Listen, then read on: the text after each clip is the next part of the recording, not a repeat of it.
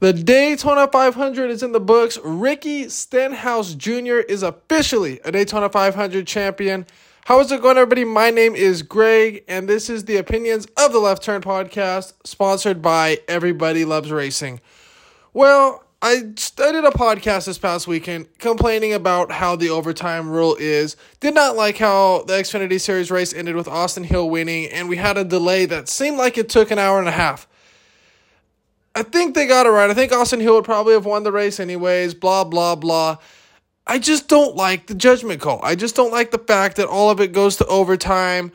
And I don't like any of that. I just would rather have a race going to the finish line with that dramatic finish and we see the race end with the checkered flag. I talked about that in one in the previous episode on Saturday. If you guys haven't checked it out, check that podcast out.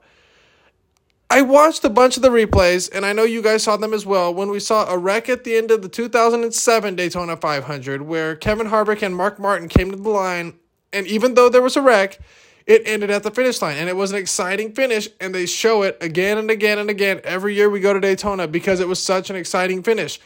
Nobody is going to show a finish that happens with a crazy wreck in the end, and we're going to go to the moment that NASCAR presses the caution light. That's the end. That's just how I, I just don't like the way this race this racing ends. And it's like this at every race. It's not exclusive to super speedways. And when we go to Fontana next week, it's the exact same rules. I just would really like to see it end under caution. And I do understand that safety plays a role. I do understand that safety has to be the concern. But if NASCAR deems that it's not safe to go out there and continue that lap, then let's just re rack it. Let's just do another overtime or just scrap, scrap the overtime rule altogether. Just throw it away and let's just say it's 200 laps that we're racing. And once we hit lap 200, caution or not, whoever's leading that race is the winner because Kyle Busch came down to the wire. He almost won this race.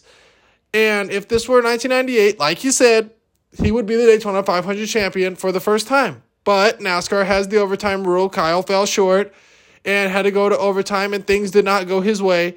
It's just the way the cookie crumbles. That's the way NASCAR has it. I don't like the overtime rule. Like I said, I would rather either A, throw it away, or let's end the race under caution, where if there is a wreck on the last lap, as long as you take the white flag, this is my opinion, as long as you take the white flag, you race the finish line that next lap unless a wreck prohibits you from cleanly getting to that finish. If NASCAR feels that it's not safe getting there, then, then and only then you can make us re-rack it again. Otherwise, just let them go to the finish line under uh, and race for that checkered flag. I, I most of the times it the wreck will occur way before and it, it's not even a situation where they will be they will even run into the into the accident. I, I don't like that. I, I don't like the way it's called. I understand it I just think that we are robbing ourselves from an exciting finish. I think that's all. I think that Ricky Stenhouse ro- got robbed from an ex- from exciting end to a race where he won the Daytona 500. I am so happy for Ricky Stenhouse. I I talked about it on the first podcast when I talked about the odds, how good of a super speedway racer Ricky Stenhouse is. I think a lot of people take for granted how good of a driver Ricky Stenhouse is, and a lot of people don't think he deserves to be in the JTG car that he races in based off of statistics. And a lot of people don't like the fact that we look at the past and we saw 2023 now, Ricky Stenhouse wins Daytona. Then we had Austin Cindric, Michael McDowell. We've had a lot of wild card winners. And people don't like that. People are people want to see the big names win. I've seen a lot of that on Twitter. But to me, I like it because Ricky Stenhouse is justifying himself as a super speedway pro.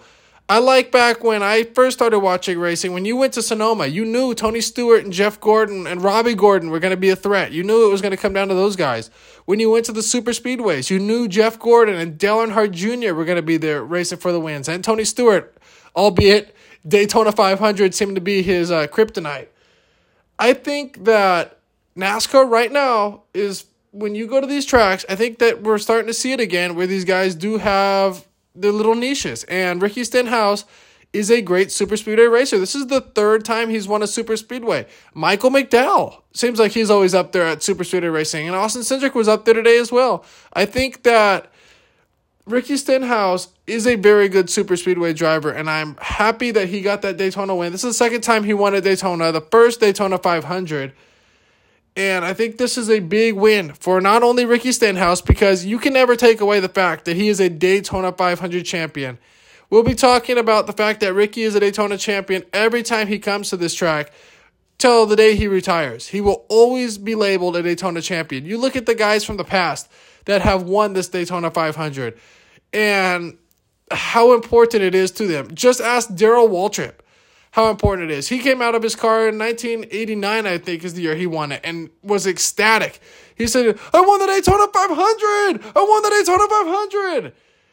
It, it, he couldn't believe it was real. He and, and that is what makes this race so so special, so surreal. And you see the legends that never get this win, that that race their whole careers, and this race evades. They never get that win. You can look at Tony Stewart, Mark Martin, Rusty Wallace, never won this race, never won the Daytona 500. Kyle Busch is in that range to never win the Daytona 500. Right now, we got Brad Keselowski and Martin Truex Jr., two guys who seem like every year they get to this race and they have that potential, and you think that, oh, they're going to win it this year. This is the year that they could do it. And Brad Keselowski looked like this could have been his race. He showed a lot of speed in it, just was never able to get it done. Another year, Brad Keselowski falls short despite being one of the better cars out there, and Mark or Martin Truex Jr. as well showed a lot of speed. But Ricky Stenhouse finally punches through. He finally can call himself a Daytona 500 champion. Think back to the 1998 race where Dale Earnhardt Sr. finally got that win in 20 years of trying. Finally got his Daytona 500 win, and you can't tell me that didn't mean something to him. He had every single pit crew guy was out there giving him high fives, it, it, winning the Daytona 500 is enormous, and it's it's huge for JTG Daugherty. That is a huge win for them. Huge win for Ricky Stenhouse Jr. How about that? A one car team wins the Daytona 500. A team that isn't really supported, but I mean they are supported technically, but they don't have the backing like a Hendrick does and like a Trackhouse does. They're definitely one of the back markers for Chevrolet, and they go out there and prove that the underdog can win on the biggest stage, and the underdog can prevail despite all the odds. And we always talk about, well, it's always going to be about teammates, teammates, and manufacturers, and all this. It came down to a one car team winning the Daytona 500. It's just an awesome story. It really is. It's just an awesome story that Ricky Stenhouse, a guy who has been in the sport since 2013, I think he's been in the Cup Series, goes out there and wins. This is almost, I think they said he snapped a, a streak of 199 races before his last win. And I'm really, really happy to see Ricky in victory lane. And what about the other thing? The crazy story that now Ricky Stenhouse Jr. looks like he is in the playoffs. Ricky Stenhouse Jr. punched his ticket as long as we don't have 17 winners, which I really don't think we're going to have before we get to the playoffs, Ricky Stenhouse Jr. is going to be in the playoffs. So let's start that crazy storyline now because somebody is going to get knocked out. Somebody we all didn't expect to be in there is not going to be in the playoffs when we come to September. What a crazy, crazy start to this NASCAR season. Congrats to Ricky Stenhouse. Congrats to Travis Pastrana on an 11th place finish for the Daytona 500. What a great race it was. What a great Sunday. Thank you guys for listening to this episode of the Everybody Loves Racing and Opinions of the Left Turn podcast. As always, check us out on Instagram at Everybody Loves Racing. My name is Greg. I'll be back tomorrow for another episode.